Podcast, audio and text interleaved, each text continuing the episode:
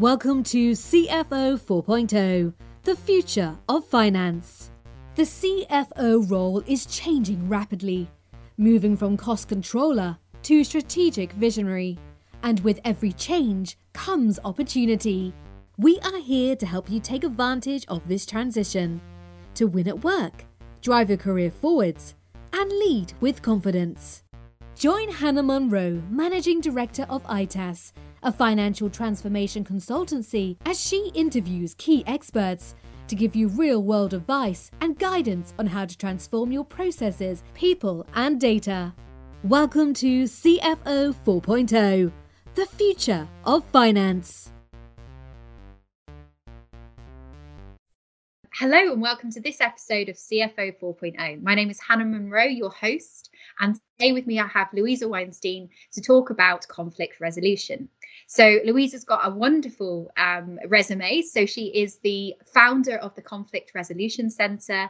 She has written a book called The Seven Principles of Conflict Resolution, and she is also the conflict resolution expert for Across the Red Line on Radio 4.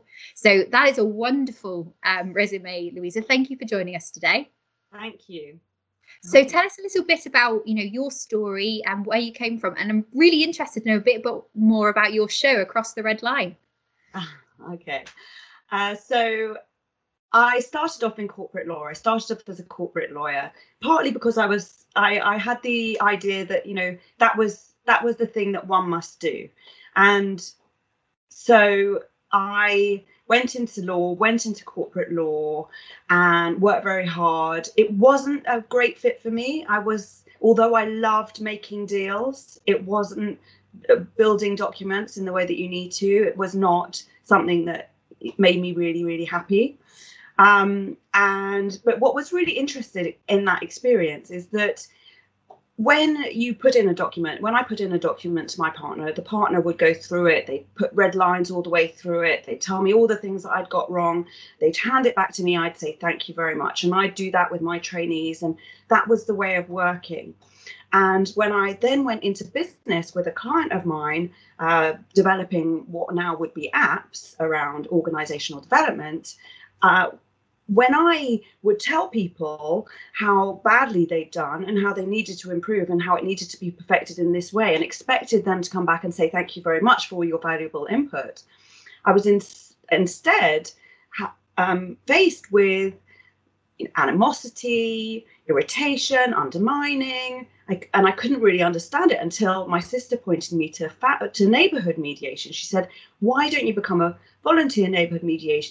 Trained to do that, and maybe you'll pick up some skills. I think she'd got the measure of me. So I went into neighbourhood mediation, and I had the great privilege to train as a community mediator in Camden, and it completely put all the things the approaches that I had had to being an advisor on its head. Moving from telling people what to do to enabling people to make decisions. And these were really big decisions. These were neighbours living on top of each other in council estates, in very close environments where, you know, if things go wrong, they can get really, really nasty. And I saw actually all those years ago, about over 15 years ago, how the dynamics in a neighbourhood were very similar to the dynamics in a workplace. How when we brush up against each other and we don't know how to deal with it, we really create some serious problems that really affect us deeply and viscerally, because this is our, you know, livelihoods, our homes, our essence that are affected. And so I completely fell in love with mediation at a time when people thought that it was meditation, unfortunately. So no one had a clue. building, and now obviously people do much more, but also building an understanding So I trained as a civil and commercial mediator, I'm a workplace mediator, but I also looked at the dynamics of conflict quite closely, and how actually it doesn't take mediation or a mediator to preempt and deal with conflicts, and that conflict provides the most amazing opportunity for growth and change. And I think particularly during COVID, when in fact, we're so used to now change. We're adapting to change quite quickly, many of us, or feeling we need to. So that's really the potted history. I built the Conflict Resolution Centre, and then across the Red Line, I was very privileged to be invited to come as one of the conflict resolution experts on Across the Red Line. And what we do there is take people from across different sides of the political debate to discuss things in a very different way. And the results have been very, very interesting. We're starting that again in October. That sounds incredibly interesting, because I think politics is one of those things, isn't it? There's always, you're one side or the other. There's very little, I would say, constructive debate around it, and everyone seems to pick a side and then not move. So what are the sort of challenges that you've faced with taking two people with very different opinions and actually getting them to an agreement? Have you managed it as part of the show? Yeah, I mean, I think the outcome is not for me to want them to come to an agreement, because I need to not invest in that agreement. As the mediator or the person on the outside, the more you invest, the less the parties involved are invested in finding an agreement. And also, agreement isn't always the goal. Agreement is not always the right answer. So one of the challenges is that, and I found this a lot in legal services as well, you have to be right. You're paid to be right. So you build everything on the basis that I'm right and you're wrong. So you take that positional argument. But in fact, agreements are not reached on positions. Agreements are reached on the basis of common interests and common needs, of finding where are the commonalities of our interests and our needs? Where do we need to build agreement? Where can we find some synergies instead of, and that's, as I said, never going to be in pointing out how wrong you are. And it is interesting how people complain so much about the toxic political debate, but it's a very, very difficult line to manage, because you've got to be right. But to negotiate an argument, you've got to be willing to let go. And you do that through questions. I mean, in Across the Red Line, we really just help them to use a lot of questions and to listen. And really, that's the basis of every single resolution, of every single agreement. It seems so simple: questions, open questions and listening. But it can get a bit complicated. It can get tricky. Did you know that 70% of CFOs still make decisions based on gut feeling rather than actual data? Join Hannah Monroe, your host of CFO 4.0, for an online presentation where she discusses what you need to truly become a data-driven finance leader. This session will not only talk about the why, but will also identify how you can automate your financial operations and get meaningful data to drive your business forwards. Check out the link in the show notes, or visit our events page at www.itassolutions.co.uk. And I guess, especially at the moment, there's a lot of conflict within workplaces as businesses transition to remote working or back into the office, as the case may be. And I know that's a challenge for a lot of our listeners and, finance teams, that they can work from home, but sometimes it's not the best way to work. So talk to us a little bit about how we can approach conflict, whether it's small conflicts or big conflicts, and what the key things we need to think about. Well, I think we need to start from the basis, the context in which we're operating, which is that people have experienced a huge amount of fear and continue to experience fear. Uncertainty creates fear, and that lack of solidity, particularly if you're in a profession where things are generally stable, things are generally known. If you look at the numbers, or if you look at the coding or whatever it is, there are some knowns. And in this environment, there are constant unknowns. A couple of weeks ago, people were preparing to come back to the office, and now we're not. So that creates fear, anxiety, and lots of experiences and feelings that people aren't necessarily used to dealing with. And it has had a visceral impact on people emotionally. We all know people have gone through loss, they've gone through fear of financial insecurity, they've gone through actual financial change. So you have to see that as a context and ensure that any conversation that you're having with someone is starting from that humanistic point of view. The second part of the question, you'll have to remind me. That's all right. No, because it was a long question. So I want to dig down into what you said, though. So you talked about having that initial conversation and starting from the facts. So is it an acknowledgement of the fact that they're going through all of these things? How do you address it? And how do you maintain empathy without necessarily moving away from your goal? Well, you've got to be careful. Some people don't want to talk about how they're feeling, and that's fair enough. What you need to get underneath is you need to ask the question. So assume nothing. So how are you? How are things going? Now, someone might just say fine.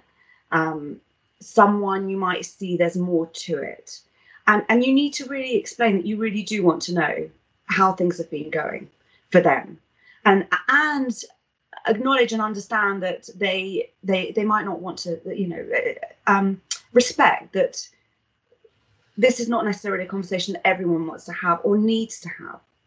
Then you need to focus on the nuts and bolts of what needs to happen and of your agenda. You need to be very clear on what your agenda is, what you'd like to happen is, how you'd like to see things. But I'd suggest that before you enter into that conversation, you also have a good think about what you assume the other person's position to be, where you think the other person is, and then check that position out, because we never know where another person is, what another person's thinking, what changes another person's been through. Be able to have that open conversation, but then you're going to need to set those, there are limits, aren't there? We can't give employees everything. There may be some things we can negotiate. There may be things that we can't. And what's tricky when you start asking people how they are and what they want is that at some point you might have to say, first of all, I can't hear how you are anymore. That's the end of the conversation. We've run out of time. And, I can't give you what you want. That's why people don't ask other people what they want, because we're often so scared of not being able to give it to them, particularly, again, if we come from a background where we are fixers, where we fix things, we have solutions. And in this environment, sometimes we are not going to have solutions. So you need to prepare your negotiating stance. You need to be very, very clear about that and where the wiggle room is on that. And again, that might be unclear because there might be softer. It's not just a fact or a target. It's how we're going to work from home and how do I ensure that you show up and you deliver, and questions like, well, if you deliver but you don't do your hours, what are my expectations? What are your expectations? All those challenging conversations. I need to be clear about what I want, where my wiggle room is, and then I need to listen to where the other person is. And then I might need to go away and reflect on it, on what that negotiation is. It needs to be slowed down in order that we don't waste time, actually.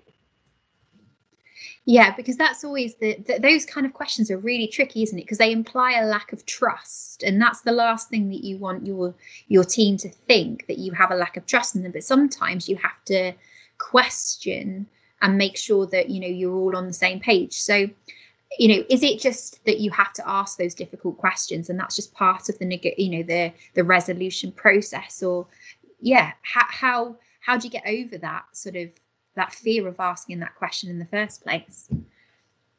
Well, I think you need to be prepared to listen to the answer and really ground that answer and your understanding of it. Because, as you say, the response might come back a little bit guarded. And from that, you might sense that they are picking up that you don't trust them. Mm. And maybe you don't fully trust them. So maybe we do have to have a conversation about how we build that trust and make sure, the targets are there. But also, is it really necessary for them to work all those hours, or can they actually deliver faster if they're working remotely? We don't know. We need to have those discussions, and they need to be grown up discussions. And the thing is that everyone needs to be equipped to have those discussions, and that's a bigger issue. Absolutely, because it happens at all different levels, and conflict's not just about whether somebody works from home. It's not just about their performance. It can also be their feelings about, you know, a transformation or an implementation of a new project, you know, a new software. So that is something that we see a lot, is resistance to change generally.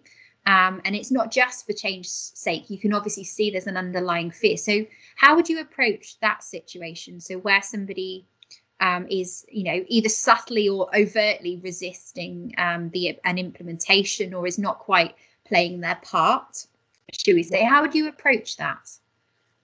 There are lots of parts to that, because they may have already told you why they're resisting, and that conversation. So you need to look at that conversation that's already possibly been had, and that maybe, I don't know, you've said, well, yes, you may disagree, but we have to go with it anyway.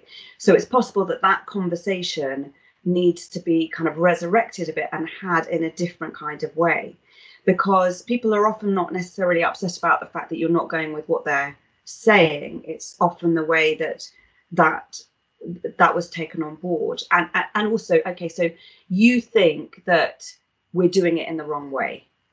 I really get that, but we've decided to do it in this way.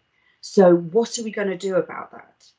You effectively need to coach the other person through their resentments towards you, and not be afraid of that. You know, I see that you're really upset with me about that. And also you need to manage your feelings around that, because you are going to have a lot of feelings around, or some feelings around that, some responses to that. You may have some intellectual arguments that means that they're wrong around that.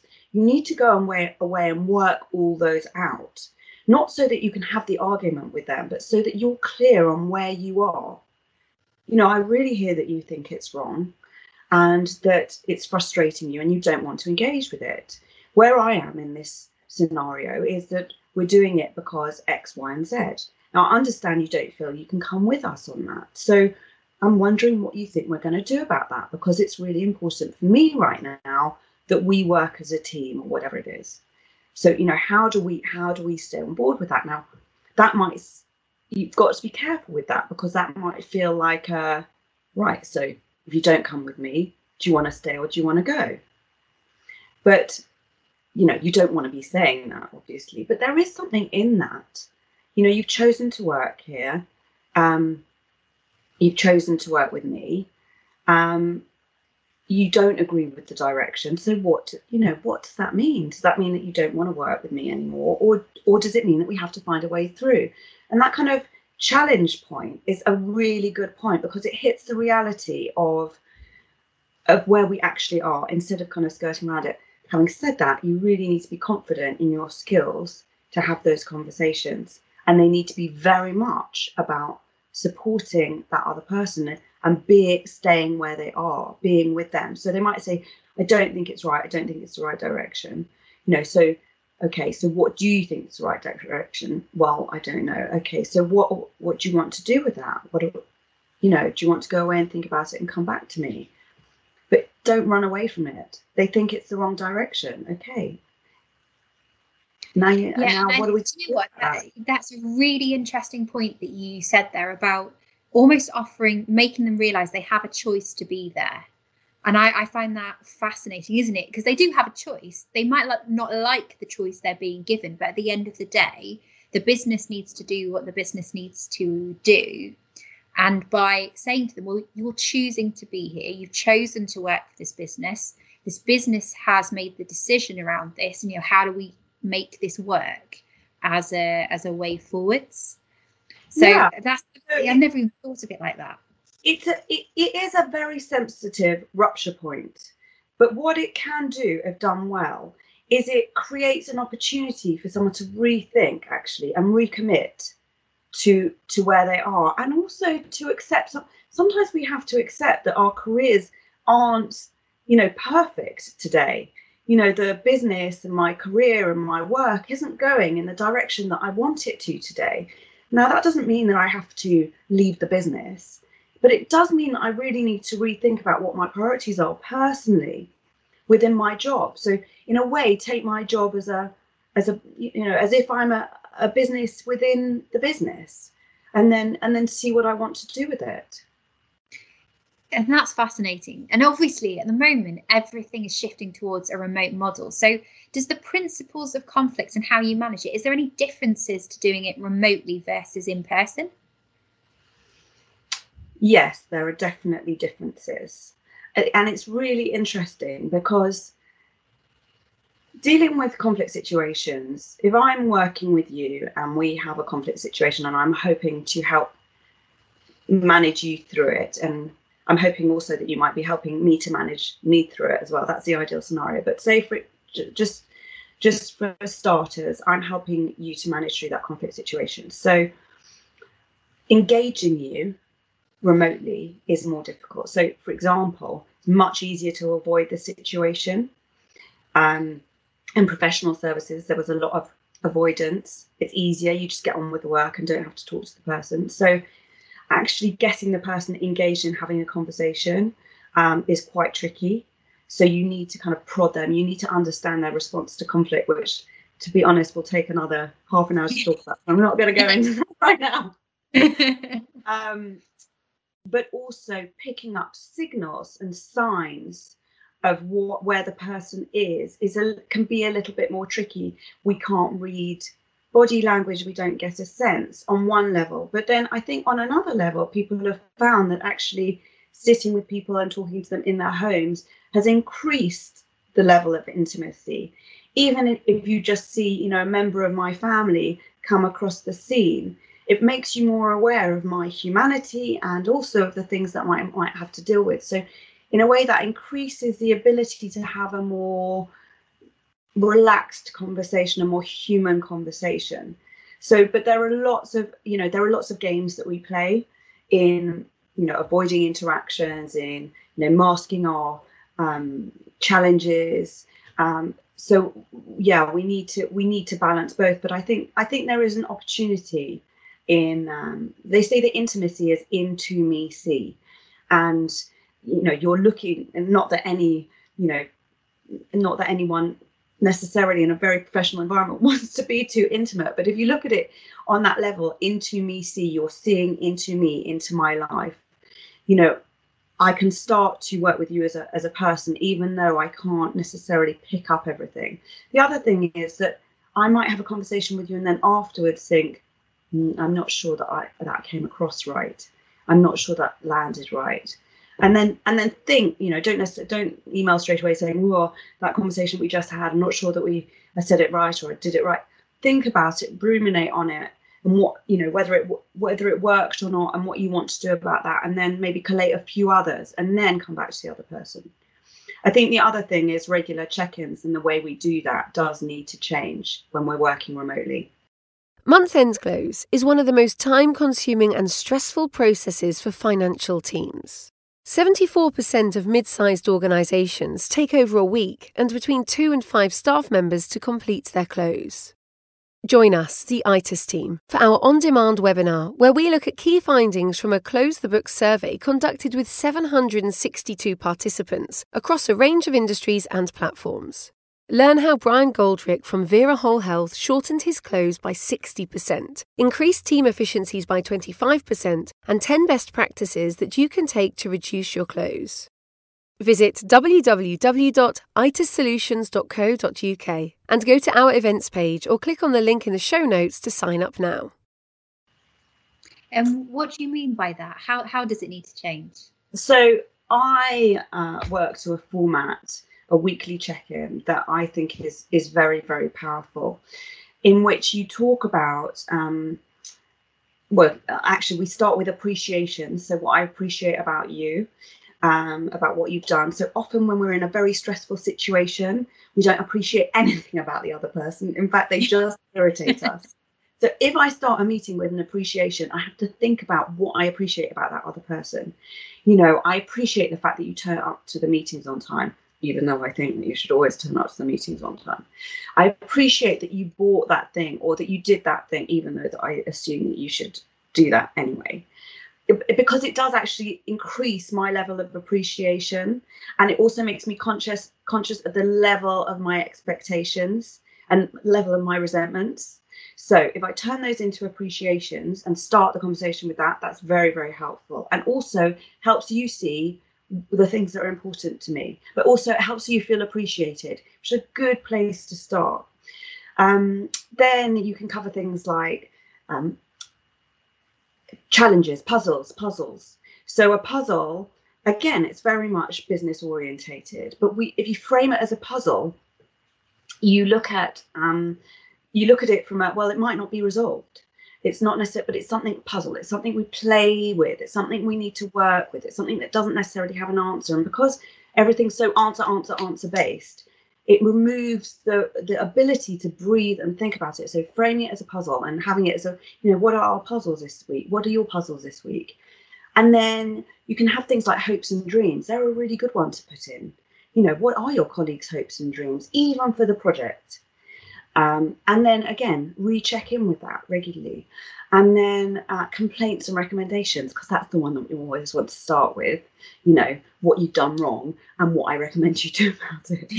But that the complaint goes with the recommendation. So if I've got a complaint, then I need to be thinking about what my recommendation might be, and also take them as complaints. Right? Okay, that's part of our agenda. Again, it's not something that I need to action right now, but again, there are ways of having those conversations. I've forgotten what the fifth one is. No, that's brilliant. And to be fair, I think that's a great way of thinking about that structure and formalizing it, but still making sure that it has that sort of conversational tone, which is lovely. I remember it's new information. So new information is a really important one as well. New information. Yes, it might be new information about the project or the situation, but new information may also be my, my child is off school for the next 2 weeks because their class is down with COVID. That's quite important information that I might leave out of a team meeting, might just get on with it and deal with it. But actually, it's important new information. If I have to, okay, my new information is that actually my kid's off for a couple of weeks. And that could impact in terms of performance. And if you didn't know about it, you might approach it slightly differently, mightn't you? Or, your child is sick and you've had to take some time off. You know, yes. Also, people don't necessarily want to make a big deal out of it. You know, I'm handling it, I'm dealing with it, I'm getting on with it. But actually, and it might all be handled and dealt with and got on with. But actually, you might want to know that because you might care that, you know, that's a stressful thing. Absolutely. And brilliant recommendations. I can already see how that could really add some value to a check-in. So if we think about some of the scenarios that our listeners might be going through. So we talked about remote working. We talked about digital transformation and, you know, direct conflicts. What about subtle sabotage? Because that can sometimes be a real challenge to address, you know, when it's not overt. So how would you handle that kind of conflict where it's not as confrontational perhaps as others? You need to see what you observe and play it back. So what I'm seeing is this behavior, that behavior. I mean, don't frame it as a behavior. I see that you're not speaking up in meetings, that you're, you know, whatever the resistant, look at the resistant behaviors first. And actually it's good to just notice them. You know, I can think that someone's being offish and holding back on a project. And in fact, it's got nothing to do with the project. So I need to get my facts clear. And that's what it is. It's about mirroring back what I see. This is what I'm seeing. And then allowing the other person to come back and tell them what it is from their perspective, tell you what it is from their perspective. And the honest truth is that they may obfuscate. They may say that it's not true. They may say that what you're seeing isn't true, because they don't necessarily want to accept it, but they'll have heard what you've said. And it's a kind of a good starting point. So don't go back and say, no, but you did do that. Instead, reflect back or mirror back again. Okay, so for you, that's not what you're doing. And for me, that's what I'm experiencing. And just let that sit for a bit, because actually just presenting your reality can be enough. Yeah. And because that's a really interesting piece, is I think I'm one of those. I fully admit it. I like to feel the space, and silence is not a place I'm particularly comfortable with. And actually, it's a really important tool to allow time for reflection is what I think you're saying to me. It's time for reflection, but it's also time for the message to land. I don't have to go on and on and on about how you're making this project difficult. I can just present back what I'm seeing and allow you to kind of process, because you're going to feel uncomfortable about that. If I tell you that I've seen that you're making it difficult, you're going to feel uncomfortable about that, and you might in the first instance react to me. So I mean there's a process to work through that, but you know, just you need to be sensitive with it, and yeah, don't over egg the pudding. And would you just let it settle and then leave that thought with them, or would you actually then address the concern and the impact of their decisions and how they behave? It depends how urgent it is. I think you've got to be really careful of blaming and shaming, and more moving towards allowing them to take responsibility. And then there are consequences. So you know, explain the impact of their behaviour on you, on the project.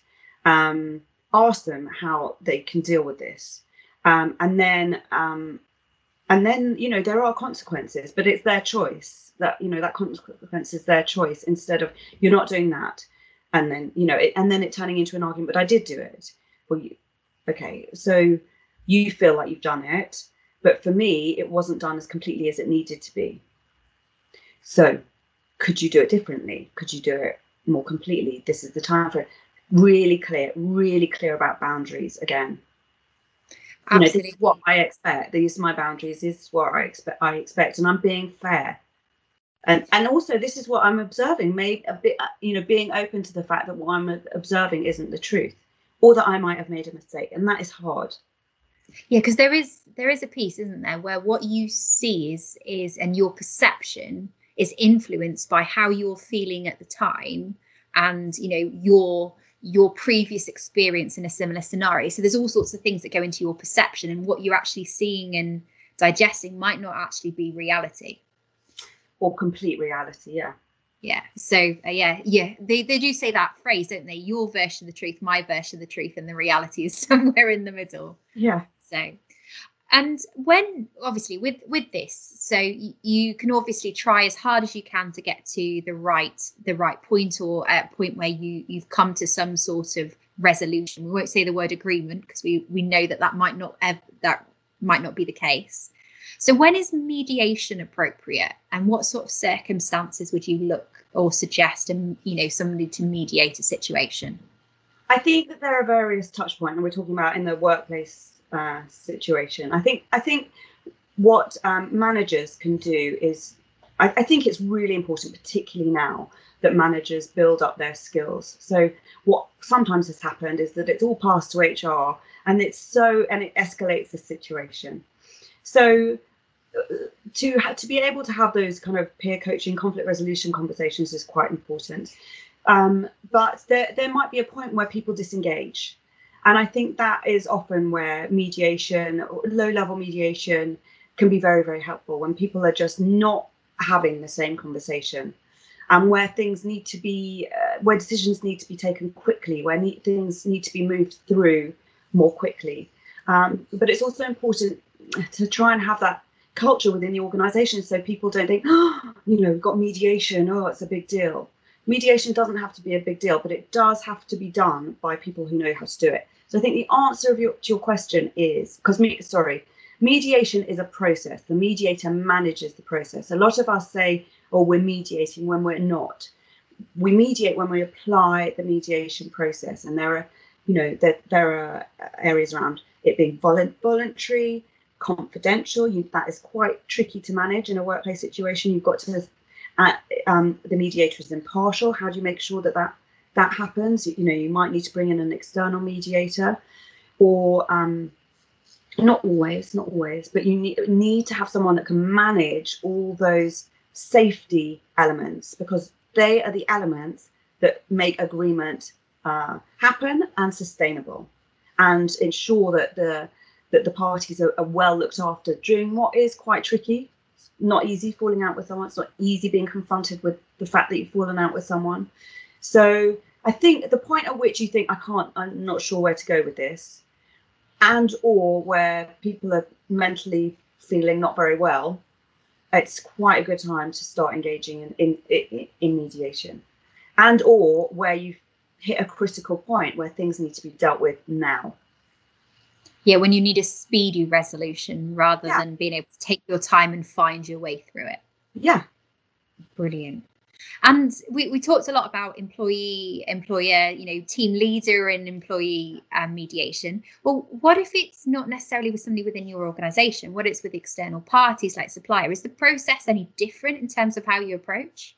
It is very different. And I'd say, you know, I'm really passionate about this at the moment, because businesses need to move with speed at the moment. They need to make decisions quickly. They need to know where they are financially quickly, and often claims of even between £5,000 and £10,000 can really hinder the business, and they can be resolved, and you can incur that same amount in legal fees really quickly. So although it's really important to get legal advice, mediation can often help resolve those things quite quickly, particularly financial disputes that need to get sorted, because, you know, it's cash flow, it's bank balance, it's all those things. You need to know where you are. So I'd say with a commercial dispute, with a contractor, or with a supplier, or even with a kind of partnership organisation, mediation needs to come in quickly.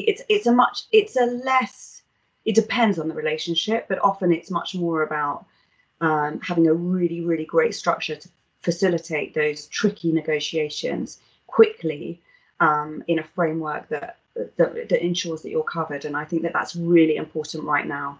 And you can set that up within 2 weeks, as opposed to the court process, which is going to be much longer, particularly now. Absolutely, especially with the shift to a lot of the court cases trying to find ways to do it remotely as well. And if obviously what I've learned from today is that actually mediation and conflict resolution is definitely a skill. And from what you're saying, it's actually one that can be learned and developed. So tell us a bit about if people do want to learn more about conflict resolution and how to do it, is there any recommendations that you can give them? Yeah, so we have just an entry point set of trainings that really make a difference. One is on building team relationships remotely. So that's all about how we overcome these conflicts, but at the same time use conflict or tensions as a catalyst for change to build the relationships. Actually, those conflicts have the potential to build the relationships. And also, and we look there at those check-ins in more detail to make them really, really effective, because there are a lot of places where we can fall over. And we also have a training on negotiating difficult conversations remotely. So making sure that you've got a really sure framework, both for commercial and workplace negotiations or tricky conversations that you're anticipating, that really make sure that you're structured in that negotiation and that it goes well.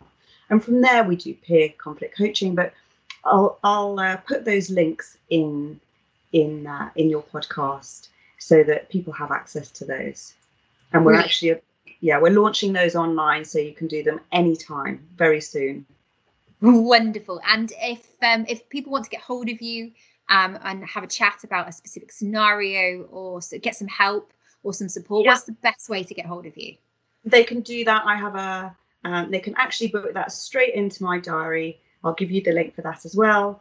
And we do, so we sometimes you just need a conflict coaching conversation. Sometimes you just need a conversation that says, how do I get through this situation with my whoever, with my contractor, with my employee, with my boss? And we can have those conversations and move things on. And yeah, I think it's really important, obviously. Well, and from everything you're saying, I'm going to be honest, say thank you so much for coming on this podcast. I have learned a lot just listening to this conversation, and I've definitely put those links to those trainings in the podcast description, because I can imagine so many of our audience would be interested in learning more. And you know, it's a skill that I think a lot of us don't have, and it's not one that's taught normally. So thank you so much, Louisa. It's been fabulous. Thank you, Hannah. Thanks for listening, and I hope you enjoyed this episode. I actually have a favour to ask. Reviews and shares are incredibly important to the success of any podcast. If you could spare a minute to share this episode on your social network or leave us a comment to tell us what you liked, I would really appreciate it. Feel free to tell me what topics interest you most. I would really love to hear your feedback. Don't forget to check out our latest CFO 4.0 webinar on budgeting and planning in a volatile environment. Click the link in the show notes or visit www.itasolutions.co.uk and click on our events page for more info and great content. And if you want to reach out at any point to tell us what you liked, tell us what we can do better, then feel free. Just email us at cfopodcast@itasolutions.co.uk. Thank you and speak soon.